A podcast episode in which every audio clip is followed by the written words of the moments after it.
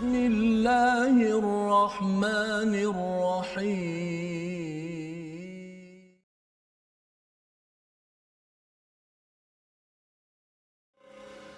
Assalamualaikum warahmatullahi wabarakatuh. Alhamdulillah wassalatu wassalamu ala Rasulillah wa ala alihi wa man wala. Syada la ilaha illallah, syada Muhammadan abduhu wa rasuluh. Allahumma salli ala sayidina Muhammad wa ala alihi wa sahbihi ajma'in. Amma ba'd. Apa khabar tuan-tuan dan puan yang dirahmati Allah sekalian? Kita memuliakan kesyukuran pada Allah Subhanahu taala pada hari ini. Kita bertemu untuk mengulang kaji halaman 100 hingga 104 daripada daripada surah An-Nisa dan kita ingin melihat sama-sama apakah yang sudah pun kita pelajari daripada hari Isnin, Selasa, Rabu sehingga Jumaat untuk memastikan kita sentiasa bersama dengan hidayah daripada Al-Quran.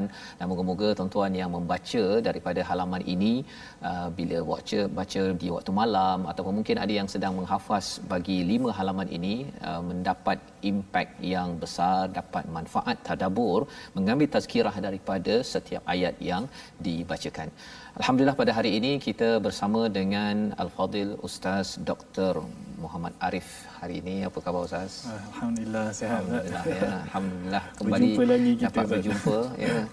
Uh, seronok berjumpa dengan Ustaz pasal Betul, Ustaz. banyak pencerahan-pencerahan Allah ya Akbar. bersama dengan uh, tenaga-tenaga think tank penceramah uh, lain yang juga bersama setiap minggu dan insyaallah harapnya uh, bila kita dapat bertemu banyak kali ni ustaz ni kita dapat bertukar lebih banyak lagi uh, apa uh, buah hasil daripada al-Quran ini. Dan kita bersama dengan Ustaz Tirmizi Ali. Apa khabar ustaz? Alhamdulillah. Hari ini ustaz nak baca ayat yang mana ustaz banyak ke sikit hari ini Oh, hari ini kalau boleh uh, dikurangkan baca lah. Oh, kurangkan baca, Pasal eh. kita ada tetamu kita. tetamu ya kita dalam masa yang terhad ini kita nak melihat lima muka surat tapi insyaallah kita cuba uh, yang semampu mungkin ya dalam masa yang sama dari masa ke semasa kita mendengar satu dua ayat al-Quran untuk uh, memastikan uh, kita baca ya dalam masa yang sama kita faham dan juga kita dapat mengamalkan apa yang terkandung dalam lima halaman ini ke hadapan pada minggu-minggu yang akan datang. Jadi uh, pada hari ini kita sama-sama ingin melihat sedikit daripada halaman yang ke-100 ya. Uh, halaman yang ke-100 ini bermula daripada ayat ti- 135 adalah seruan kepada orang-orang yang beriman agar berlaku ataupun bangkit untuk keadilan ya bukan kerana manusia tetapi syuhada uh, lillah untuk disaksikan hanya uh, kepada Allah Subhanahu Wa Taala. Buat kerana kerana Allah kerana bila bercakap tentang perjuangan keadilan yang disampaikan dalam surah An-Nisa dan juga nanti akan disentuh dalam surah Al-Maidah ini walaupun ia mengena kepada diri sendiri kepada kedua orang tua kepada akrabin orang-orang uh, kaum kerabat orang-orang yang dekat tetap juga kita tidak pilih kasih ya. Tidak hanya uh, bilih sahaja yang terkena keadilan tetapi jerung pun kena sekali uh, kerana memilih-milih itu nanti adalah salah satu sifat yang berlaku pada Bani Israel yang menyebabkan Allah melaknat kepada kaum tersebut dan kita tidak mahu dilaknat oleh Allah Subhanahu taala. Dan pada halaman ini Allah menceritakan tentang kumpulan orang yang paginya ataupun awalnya beriman kemudian kufur, iman kufur, kesan daripada bila kita dapat pencerahan iman bila kita lari daripada keimanan itu Allah uh, menambahkan pada ayat 137 Allah menambahkan lagi uh, kekufuran itu kerana apa? Kerana uh, tidak menghargai cahaya daripada Allah SWT jadi virus munafik ini virus sakit yang ada ini ada ubatnya ya. Itu sebabnya kita nak baca daripada ayat 140 pada hari ini. Uh, dan kemudian nak minta kepada Dr Arif berkongsi ya ayat 140 ini pasal uh, bila banyak bercerita tentang munafik ini dia me, me, menakutkan mencemaskan uh, doktor ya jadi uh, kalau doktor boleh cerahkan bagaimana kita nak terelak daripada virus munafik ini ya uh, jadi kita baca dahulu ayat 140 bersama dengan Ustaz Tirmizi silakan Ustaz أعوذ بالله من الشيطان الرجيم وقد أن وقد نزل عليكم في الكتاب أن إذا سمعتم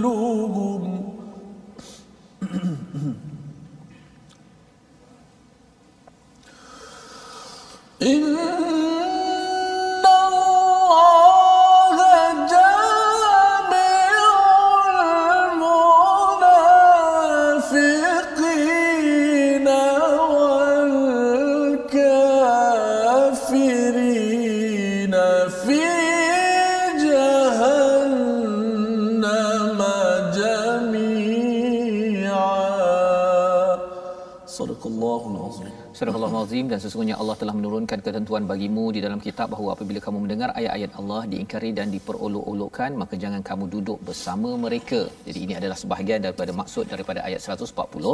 Terus kita ingin bersama dengan Dr. Arif untuk kita jelas terang bagaimana untuk memastikan uh, virus munafik ataupun penyakit tidak mahu menyentuh kepada diri kita bersama dengan doktor. Silakan. Okay. Bismillah. Alhamdulillah wassalatu wassalamu ala Rasulillah wa ala alihi wa sahbihi wa mawala. Jadi uh, pertama sekali terima kasih kepada ustaz berdua uh, kerana sudi menjemput saya sekali lagi. Okay, banyak kali ustaz kita nak jemput ni. Insya-Allah.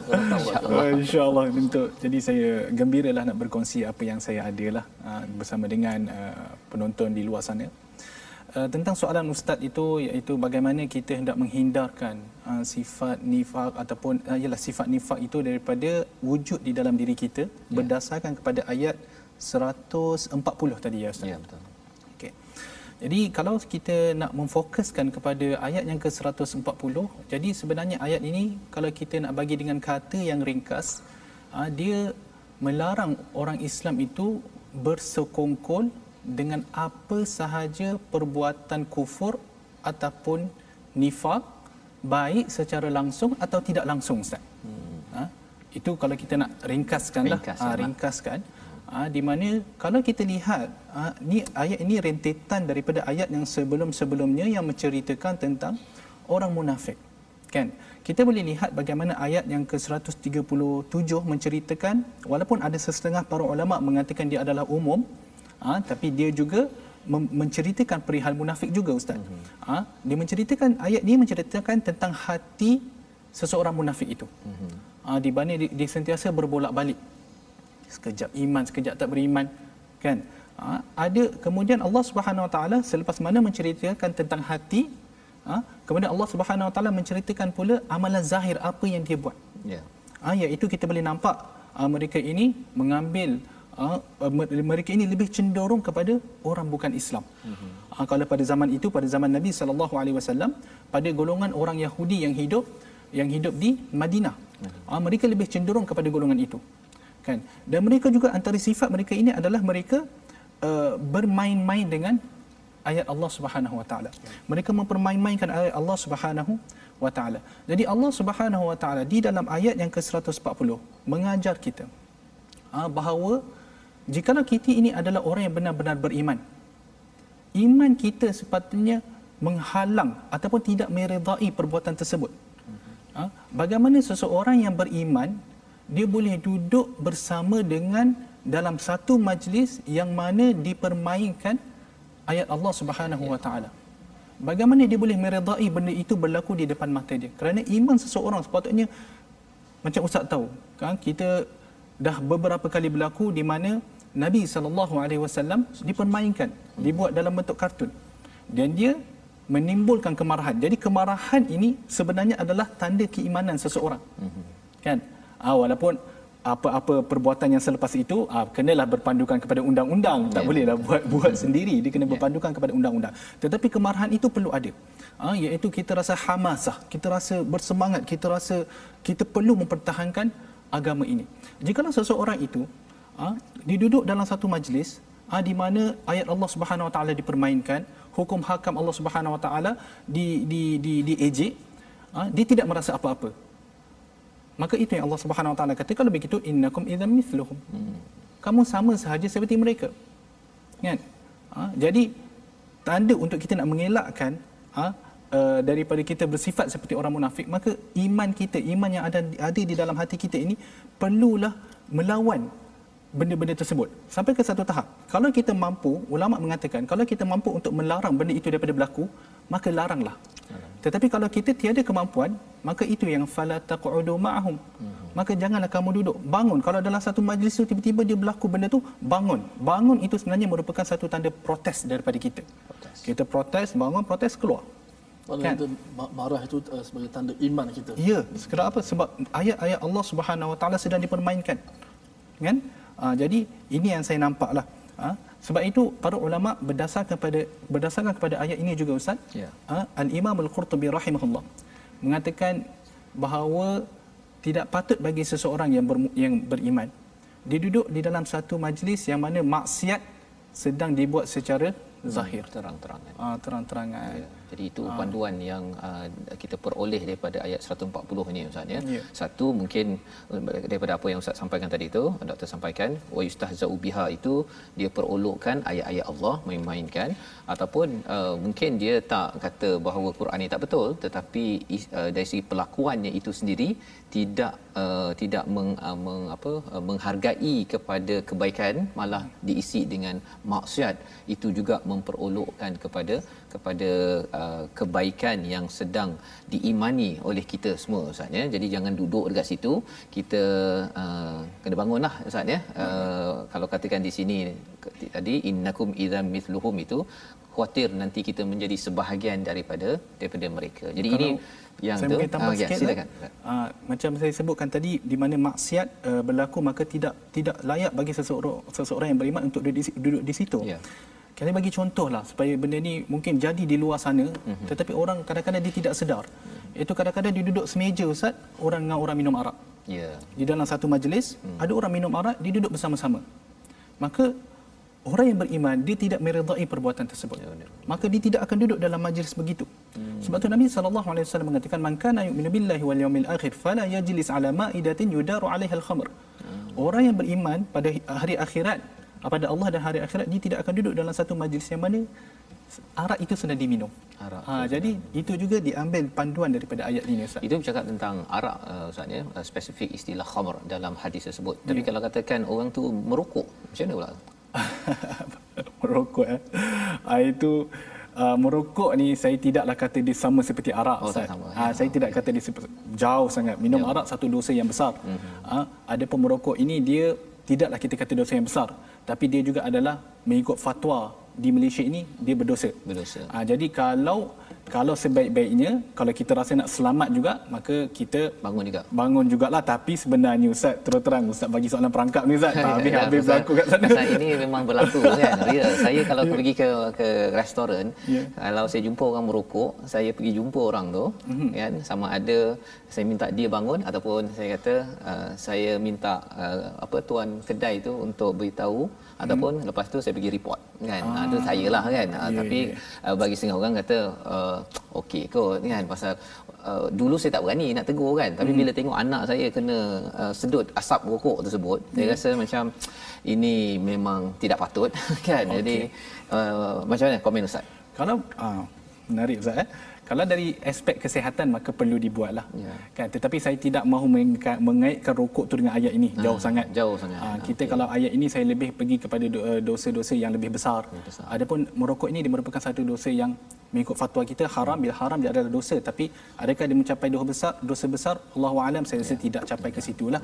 Ha, tetapi adalah lebih baik adalah lebih baik jika kita juga kalau orang yang merokok ni ialah benda yang maksiat maka kita perlu melarang jugalah hmm. kalau lebih baik ya. tapi ialah kita melarang mengikut kemampuan yang kemampuan kita ada lah. janganlah sampai kita pakai tangan kan kan oh. pakai tangan ambil pula rokok orang tu takut menimbulkan mudarat yang lebih besar lagi kan mungkin Insya. hanya sekadar macam ustaz buat tadi sekadar kata-kata itu sudah baik kata okey ya, baik jadi itu uh, perkara uh, berkaitan dengan asas perbincangan kita tentang kalau ada orang-orang yang mempermainkan ayat Allah dan juga kalau katakan ada ada orang yang memandang ringan kepada dosa-dosa besar Ustaz ya Ya. yang kita kena bangun dan ataupun kita jangan uh, redha dengan perkara tersebut. Dan kita nak teruskan pada halaman yang ke-101 ya pada uh, kali ini Allah menyatakan Allah membongkar lagi tentang ciri orang yang munafik uh, di mana mereka ini menanti-nanti sahaja peluang dan lebih daripada itu Allah memberi penekanan uh, tentang uh, tentang Allah lah yang menghukum menentukan bainakum yaumal qiyamah Uh, te- pada hari kiamat ya. Jadi bercakap tentang orang munafik ni ustaz ya. Uh, dia pasal orang yang bukan Islam ataupun kafir itu jelas ya. Uh, tapi orang munafik ini kerana dia memang kalau zaman nabi itu dia memang uh, semayang bersama dengan nabi orang Islam ya. Uh, maksudnya mendaftar sebagai orang Islam lah ni. Uh, jadi kita tak tahu jadi kalau kita kata oh, munafik ni banyak sangat diulang di dalam al-Quran, uh, kesannya ialah macam eh saya rasa macam sifat ni adalah pada kawan saya yang A, yang B. Jadi akhirnya kita rasa macam uh, terlabel uh, munafik kan. Jadi adakah itu cara yang betul mensikapi kepada kawan-kawan sekitar kita hmm. ataupun macam mana berinteraksi dengan uh, individu yang mungkin dia buat perangai lah macam yang kita baca dalam ayat 141 ni dia menanti-nanti sahaja uh, kepada uh, apa kebaikan kalau dia ada peluang dia sokong kalau tak dia biarkan begitu saja macam mana tu ustaz Okey.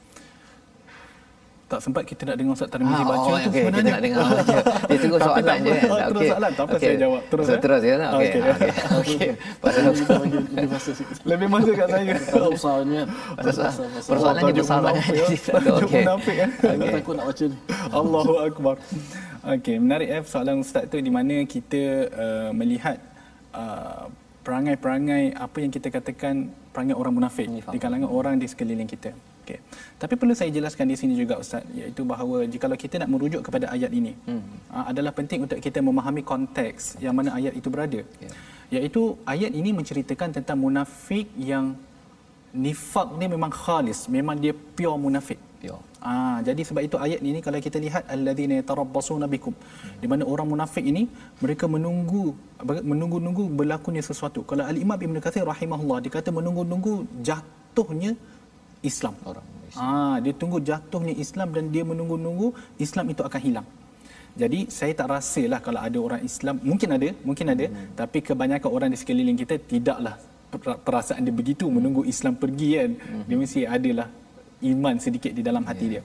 Okey, yang mana kita akan datang ceritakan juga tentang golongan-golongan begini. Hmm. Tapi sebelum itu, uh, ayat ini menceritakan tentang golongan munafik yang betul-betul nifak yang mereka ini memang menunggu uh, memang menunggu uh, uh, bagaimana uh, Islam ini jatuh dan mereka sentiasa mencari peluang Ustaz. Mm-hmm. Sentiasa mencari peluang untuk nak menjatuhkan Islam, untuk menjauhkan orang daripada Islam. Itu yang Ustaz kata virus tadi tu. Mm-hmm. Uh, kerana mereka ini berperanan sebagai virus yang menyebarkan syubhat-syubhat. Mm-hmm. Uh, syubhat-syubhat yang mana orang bila dengar uh, dia boleh rasa eh ragu-ragu betul ke macam ni? Betul ke Islam macam ni? Betul ke hukum hudud macam ni? Betul ke Allah kata macam ni? Uh, itu peranan orang-orang yang ni ni. Hmm. Uh, jadi ini orang-orang begini uh, maka kita perlu berjaga-jaga. Tetapi dalam masa yang sama kita perlu bezakan antara orang yang munafik dan orang yang ada sifat munafik. Ah, beza Ah, ya. Beza ya. Uh, sebab bab kata Nabi sallallahu alaihi wasallam, okey, arba'un man kunna fihi kana munafiqan khalisan. Ada empat sifat ustaz yang mana uh, jika wujud pada seseorang itu maka maksudnya empat-empat ini wujud maka dia adalah seorang munafik yang memang betul-betul munafik. Munafik khalisan. Khalisan memang dia memang pure lah. Dia kena ada empat ke atau salah satu je? Ah nanti dulu. Ah. ada tapi. Okey. Okey. Tapi kalau ada salah satu daripada empat ini pada sesuatu pada pada pada sifat seseorang ini, uh, maka dia ada khaslah min khaslatin nifaq. Maksudnya dia ada sebahagian daripada sebahagian Nifaq. nifaq, Ciri-ciri itu. Ah ya, ciri-ciri itu. Ah ciri-ciri itu ada. Jadi uh, apakah empat sifat ni? Jadi uh, wa idza haddatsa kadzaba bila dia berbicara je mesti kuat menipu lah. Hmm. Kemudian wa idza tumina khana bila diberi se- sebarang amanah maka dia akan Khianat. Ah, khianat.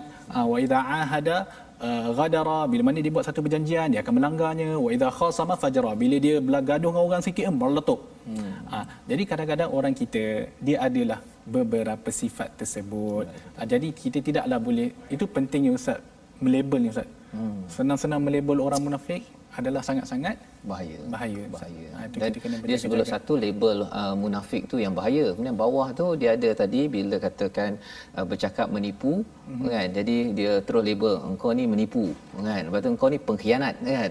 Ha, bila dia dah letak pengkhianat tu dia Oh. up dia sikit lagi dia, dia dah jadi lain kan? Jadi uh, istilah-istilah ini amat sensitif Hmm. dalam social media sekarang ini.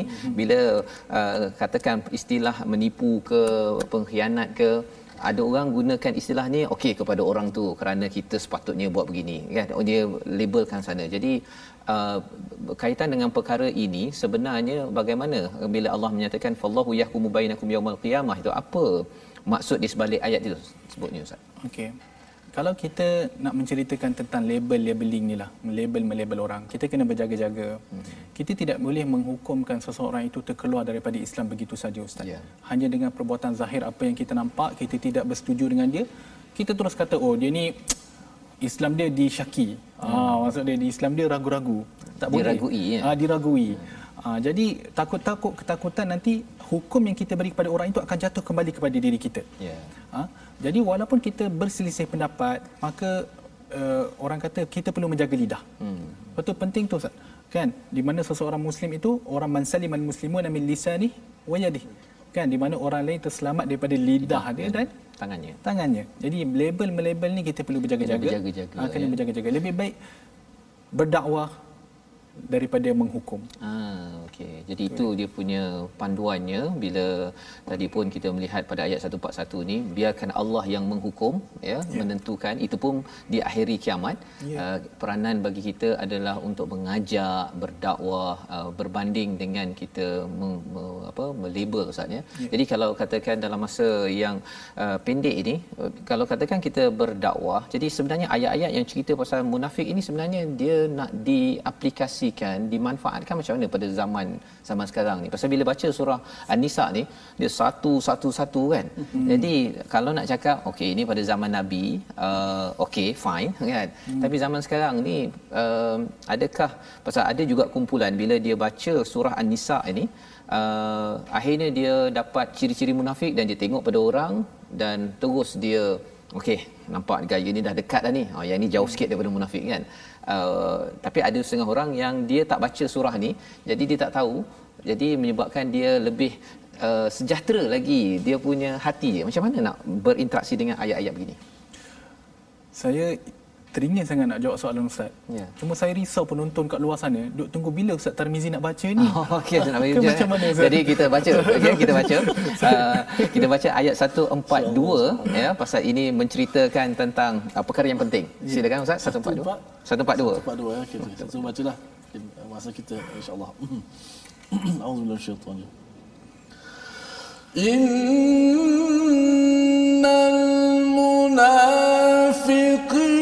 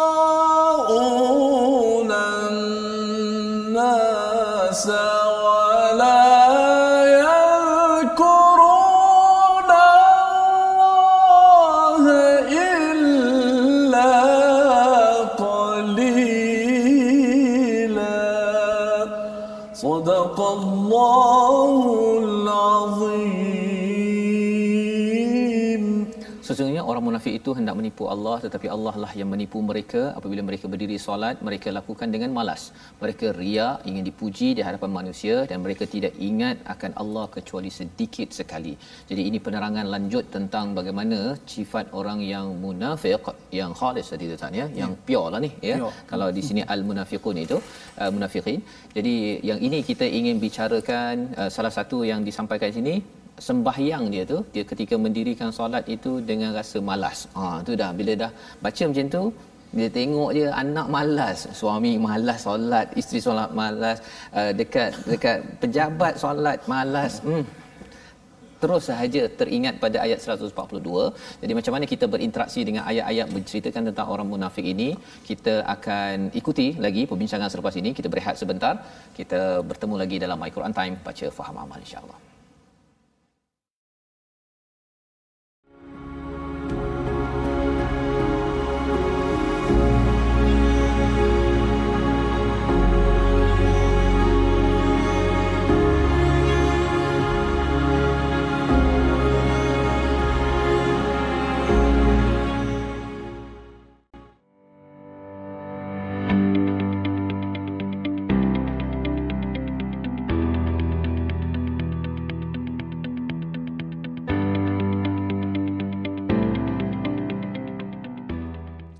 Alhamdulillah, ah, terima kasih kepada semua penonton, sahabat-sahabat Al-Quran sekalian kerana sentiasa setia dalam My Quran Time, baca faham amal. Alhamdulillah, moga-moga perbincangan kita hari ini Allah Subhanahu Wa Taala selamatkan kita daripada ciri-ciri sifat munafik, bersihkan hati kita dan amalan kita. Eh, Moga-moga kita bertemu dengan Allah memang dengan hati kita selamat daripada munafik dan kesyirikan dan sebagainya. Mudah-mudahan amin ya rabbal alamin dan saya seperti biasa nak ajak semua sahabat-sahabat untuk kita berukhuwah di uh, platform rasmi yang kita ada Facebook Sahabah Al-Quran My Hashtag Quran Time dan My Hashtag Quran Time juga di YouTube My Hashtag Quran Time Official dan uh, di Instagram My Quran Time Official. Baik, Ustaz Fazrul, tajuk kita Baik. panas tadi saya dah baca. Innal munafiqina yukhadi'una Allah wa huwa khadi'uhum. Ada ayat-ayat perlu di, di, diberi pencerahan. Ya, dan lebih daripada itu lah, kalau ayat 145 tu sekali lagi Allah menekankan innal munafiqina fid darkil asfala minan nar kan. Memang amaran daripada Allah itu amat-amat uh, tegas ya bahawa orang munafik itu di uh, bahagian paling bawah daripada neraka walan tajidalahum nasira tidak ada pertolongan kerana di dunia ini dia suka uh, macam lalang maksudnya muzazzabin itu macam uh, lalang. Maksudnya kalau kat sana ada manfaat dia pergi berlindung kat sana. Kalau kat sana ada manfaat dia minta tolong orang sana. Allah kata tidak ada lagi tempat untuk minta pertolongan. Tetapi ada ada uh, perkataan illal ladzina tabu pada ayat 146 itu sebagai satu ubat jugalah ya satu sebagai satu ubat. Hmm. cuma persoalan sebentar tadi uh, sebelum kita pergi pada ubat ini uh-huh. ialah uh, macam mana kita mensikapi kalau kita tengok pada diri kita kita kata oh saya nak bertaubat dah ni hmm. kan kalau saya nampak ciri-ciri ini hmm. tapi kalau saya nampak pada orang lain malas sembahyang ya kemudian dia ni memang suka macam lalang ha. hmm. jadi uh, kalau doktor boleh kongsikan macam mana berinteraksi dengan ayat-ayat munafik ini ataupun perkara-perkara tak baik ini agar jangan tersalah amal doktor ya. Kalau tersalah amal dia macam contoh tadi lah bila dia nampak dia Nabi Nuh anaknya ini uh, tidak taat pada maknya ataupun tidak taat pada ayah dia derhaka jadi mana-mana anak yang tidak ikut cakap ayah digelar ah ini macam anak Nabi Nuh ah dia guna kaedah begitu kan bila dia pasal ada cara orang berinteraksi salah dia punya hmm. ni kan ataupun dia bila tengok balik malas solat tengok kawan dia malas solat terus saja kata semalam aku rasa kau ni memang dah munafik oh kan jadi astagfirullah eh, perlukan pencerahan daripada doktor Okey. Terima kasih. Soalannya agak menarik Ustaz. eh. Uh, di mana bila kita baca ayat-ayat macam ni, ayat-ayat yang menceritakan tentang sifat munafik dengan begitu banyak. Kalau kita lihat muka surat yang sebelum ni dan juga muka surat ini, bagaimana kita berinteraksi dengan ayat-ayat ini. Pertama sekali tuan-tuan, uh, kita perlu berinteraksi dengan ayat-ayat ini melalui diri kita dahulu. Nah, Melalui diri kita, ya. Di mana kita membaca Allah Subhanahu Wa Taala sekarang sedang menerangkan kepada kita apakah sifat-sifat yang wujud pada seseorang munafik itu. Jadi bila kita baca, benda pertama yang kita perlu buat adalah supaya kita sendiri tidak bersikap begitu. kita Ya, mulakan dengan diri sendiri dahulu sebelum pergi nak kepada Tembak. orang lain. Sebelum tembak orang lain, eh? Ah, sebelum tembak orang lain kan. Jadi kita baca contoh uh, Allah Subhanahu Wa Taala mengatakan di mana orang munafik ini memang menjadi sifat mereka yang paling masyhur adalah yuraunan nas. Hmm. Mereka ini memang sifat mereka adalah suka buat satu-satu amalan hanya kerana riak. Kan? Jadi uh, bila kita katakan kerana riak itu maka uh, apa nama ni uh, kita sendiri sebagai orang beriman kita cuba untuk nak mengelakkan diri kita daripada beramal dengan sesuatu benda hmm. dengan riak. Riak. Kan? Kalau ustaz masih ingat dalam surah al-Baqarah, memang sifat riak ni memang satu sifat yang sangat masyhur pada pada orang munafik. Hmm. Kan? Bila mereka infak pun riak. Riak. Bila mereka solat pun riak. Riak. Jadi kita baca ayat yang macam ni, pastikan bila kita buat sesuatu amalan, ha, janganlah kita ada apa-apa unsur riak. Okey. Bila kita sudah bermula dengan diri kita sendiri, kemudian barulah kita melihat pada orang lain. Hmm. Tetapi bila kita melihat, janganlah melihat dengan pandangan hukuman. Ah, sekali lagi Ah. bukan menghukum ya. Bukan menghukum, jangan menghukum kerana tugas kita adalah menyampaikan dakwah. Tugas kita bukan menghukum. Siapa yang menghukum Ustaz? Tadi Ustaz baca, Allahu yahkum. Allah yahkum. Allah Subhanahu Wa Taala yang akan menurunkan hukuman. Tapi kalau kita nampak sifat-sifat begini ada di, di pada orang lain, ada ada pada pada orang yang kita kenal kan, maka menjadi tanggungjawab kita untuk menegur secara baik. Untuk menegur secara baik. Setiap orang diberi pulang oleh Allah Subhanahu Wa Taala untuk bertaubat. Bagi jadi kita ni kalau kita nampak orang yang terkeluar macam dia ni tak solat, tak amal ibarat macam saya suka nampak benda ni sebagai satu perumpamaan. eh. Kita sekarang sedang berjalan bersama-sama. Berjalan bersama-sama ke arah syurga Allah Subhanahu Wa Taala.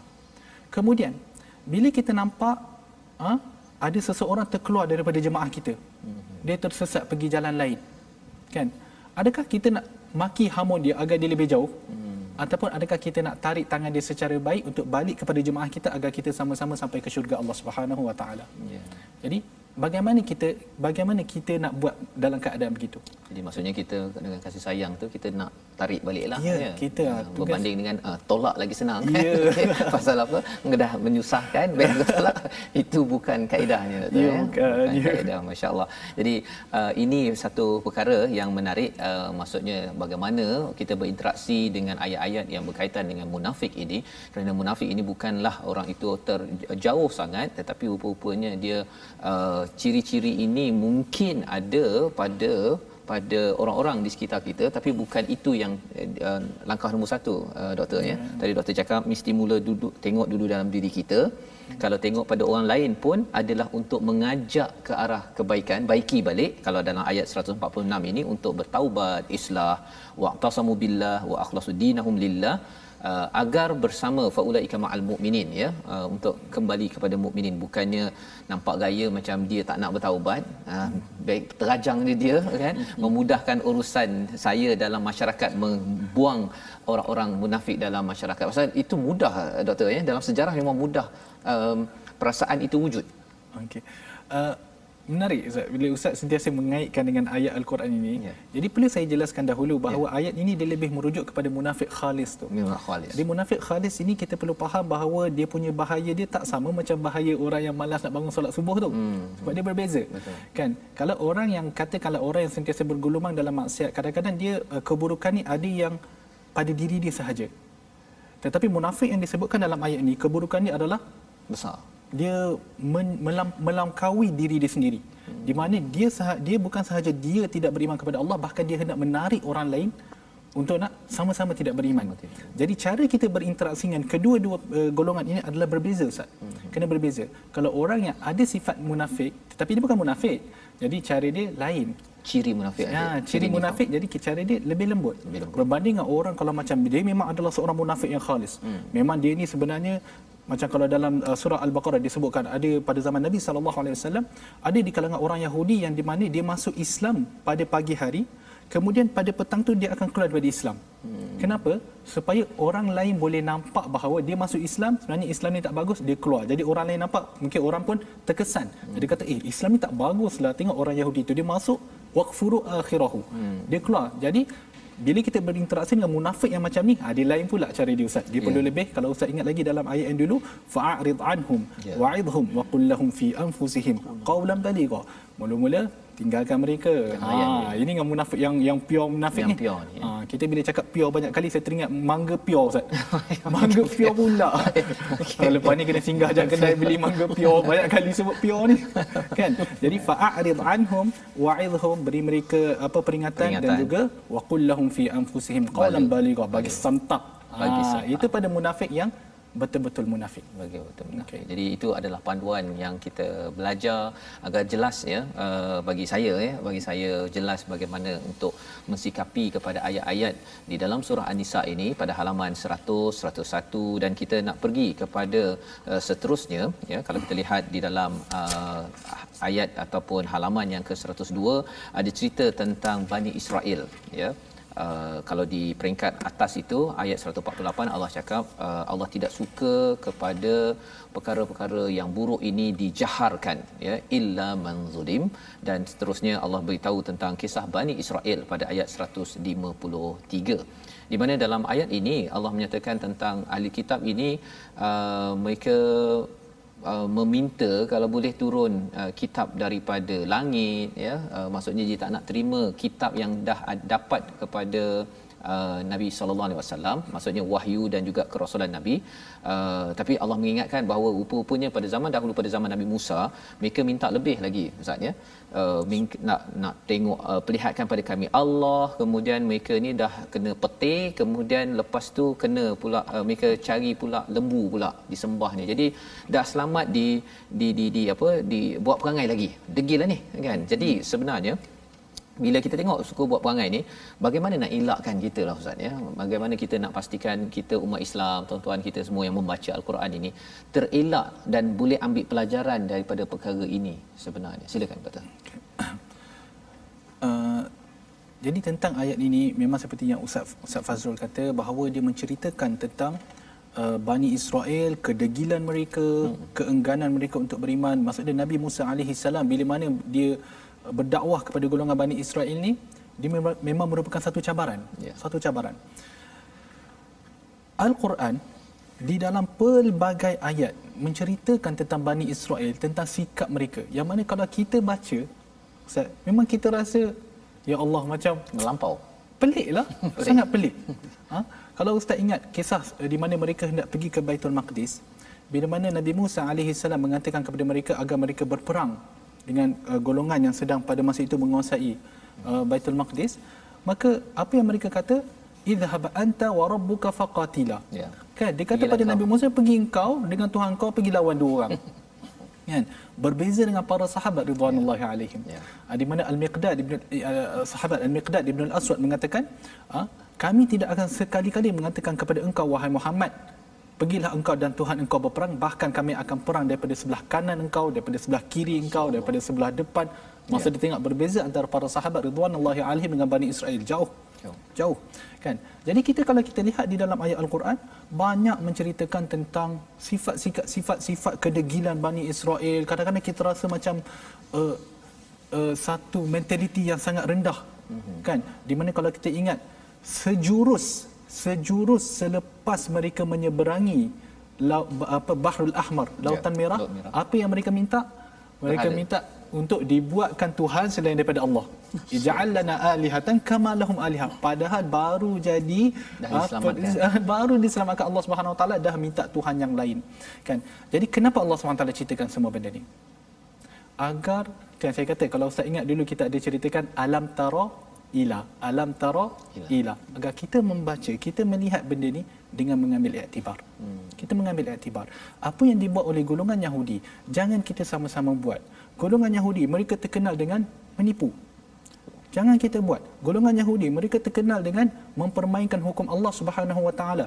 Mereka yuharrifuna al-kalima an mawadhi'ih. Mereka menukar kitab Taurat itu ah, daripada makna dia yang asal. Ha, mereka menukar bukan sahaja kitab Taurat ni ditukar teks dan dia tukar makna. Dua-dua ditukar Ustaz. Mengikut hawa nafsu mana yang dia suka.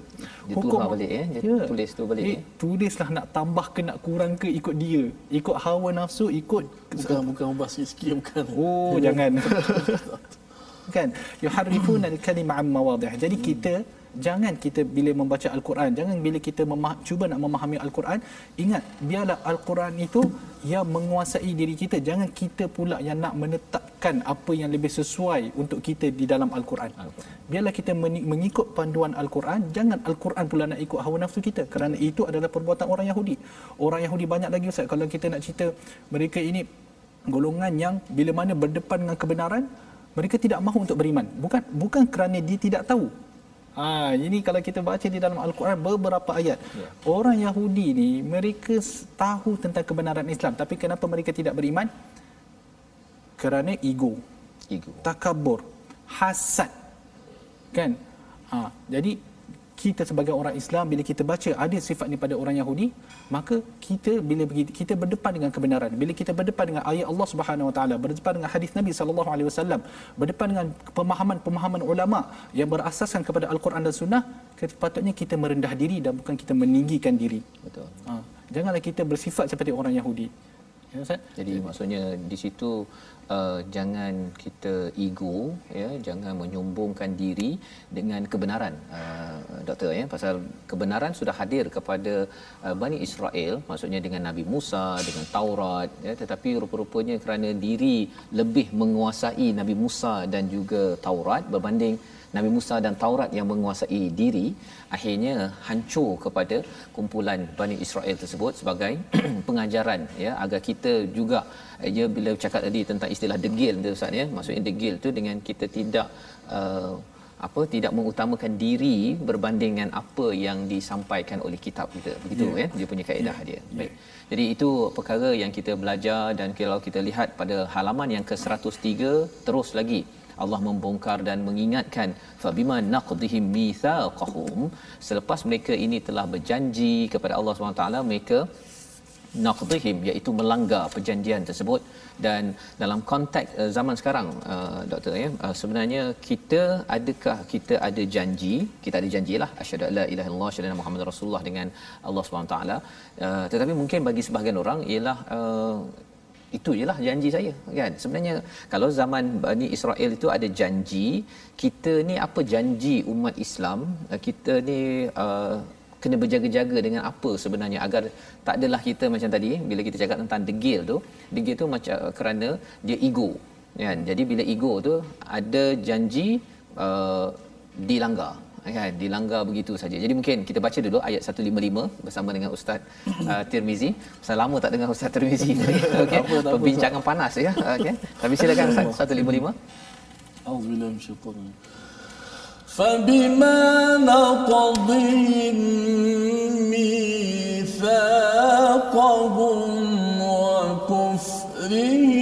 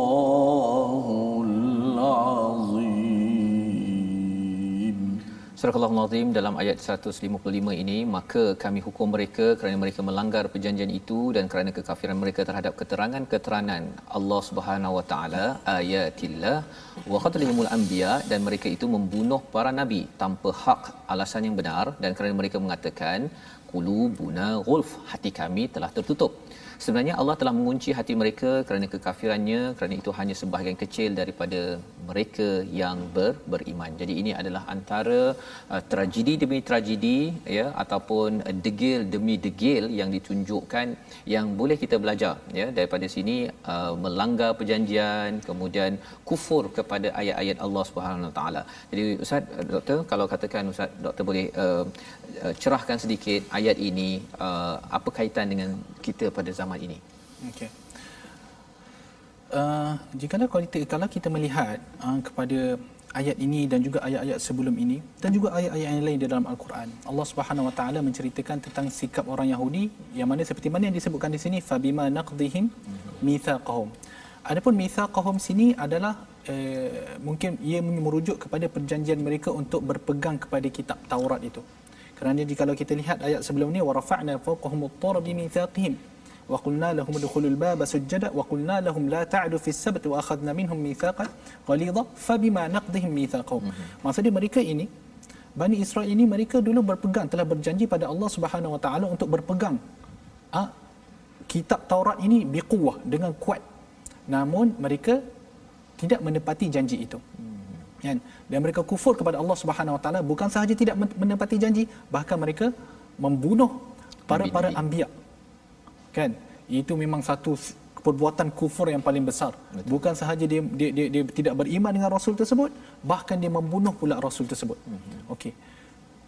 Dalam konteks sekarang ustaz ha, selain daripada apa yang kita telah sebutkan tadi di mana kita janganlah bersifat seperti orang Yahudi dalam masa yang sama jikalau golongan Yahudi ini perjanjian mereka dengan Allah Subhanahu Wa Taala pun mereka tidak respect mereka tidak berpegang mereka tidak kata patuh dan pada perjanjian tersebut apatah lagi perjanjian-perjanjian yang lain. Hmm. Jadi sebab itu kita kena berjaga-jaga. Ha?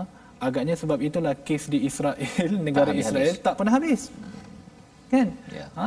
Kerana jika seseorang itu tidak menepati, tidak menghormati perjanjian dengan Allah Subhanahu Wa Taala yang telah dibuat, apatah lagi perjanjian dengan dengan manusia. Dengan manusia. Ha? Jadi itu dalam konteks Bani Israel dengan Allah mereka langgar tak boleh harap kalau mereka ni berjanji dengan manusia kan. Jadi kalau katakan dalam konteks uh, kita mengambil pelajaran untuk umat Islam, maksudnya memang kita pun uh, kita, uh, kita uh, bercakap tentang perjanjian dengan Allah itu hmm. uh, maksudnya adakah merujuk kepada kita ini ada janji dengan Allah uh, pada kitab al-Quran ataupun berbeza? Okay. Menarik ya Ustaz bila ustaz kata janji-janji saya teringat kepada ayat ya uh, Allah Subhanahu wa taala bila Allah Subhanahu wa taala mengatakan wa idza akhadha rabbuka rabbuka adama min bani wa idza akhadha rabbuka min bani adama min dhuhurihim dhurriyyatahum wa ashhadahum ala anfusihim alastu bi rabbikum qalu bala shahidna ha?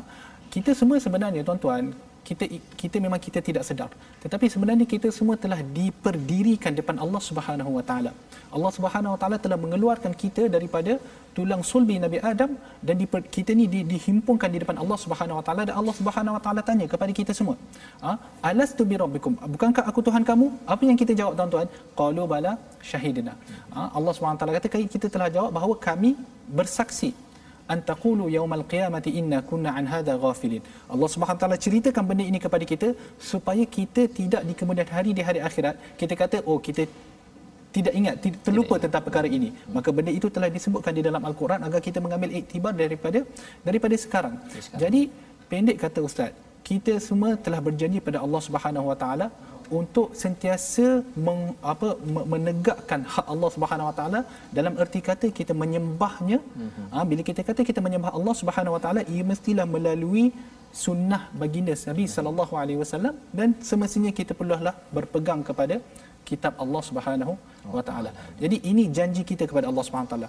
Tuan-tuan ingat ke tuan-tuan tak ingat ke sebenarnya kita semua telah berjanji. Pernah berjanji. Ya dan berpeganglah pada janji kita depan Allah Subhanahu wa taala. Kalau kita jaga janji kita dengan Allah, Allah akan juga menunaikan Janjinya. janji dia kepada kita. Masya-Allah. Terima kasih diucapkan pada Dr. Arif mencerahkan kita pada hari ini tentang uh, topik daripada halaman 100 hingga 103 ya, sebahagian daripada lima muka surat yang kita belajar pada minggu ini yang diharapkan pada tuan-tuan yang berada di rumah kita makin uh, jelas bagaimana mensikapi kepada ayat-ayat tentang uh, nifaq dan juga dalam masa yang sama kita tahu bila kita melihat kepada perangai uh, degil bangsa Yahudi contohnya kita mengambil pelajaran agar jangan sampai ia masuk ke dalam hati kita ke dalam bangsa ataupun umat ini uh, itulah yang kita doakan ghairil maghdubi alaihim waladdallin. Jadi alhamdulillah saya ucapkan terima kasih kepada Dr Arif yang sudi mencerahkan dan kita perlu lagi banyak pencerahan lagi selepas insya ini insya-Allah. Jadi insya di hujung ini mari sama-sama kita berdoa pada Allah memberi mengurniakan hidayah kepada kita agar kita terpelihara daripada menjadi orang yang dimurkai disesatkan oleh Allah Subhanahu taala. Jadi bersama dengan Ustaz Dr Arif silakan. Bismillahirrahmanirrahim. Alhamdulillahirabbil alamin. والصلاة والسلام على رسوله الأمين وعلى آله وصحبه أجمعين. اللهم ارحمنا بالقرآن واجعله لنا إماما ونورا وهدى ورحمة. اللهم ذكرنا منه ما نسينا وعلمنا منه ما جهلنا. وارزقنا تلاوته آناء الليل وأطراف النهار. واجعله لنا حجة يا رب العالمين. اللهم إنا نعوذ بك من البرص والجنون والجذام ومن سيء الأسقام.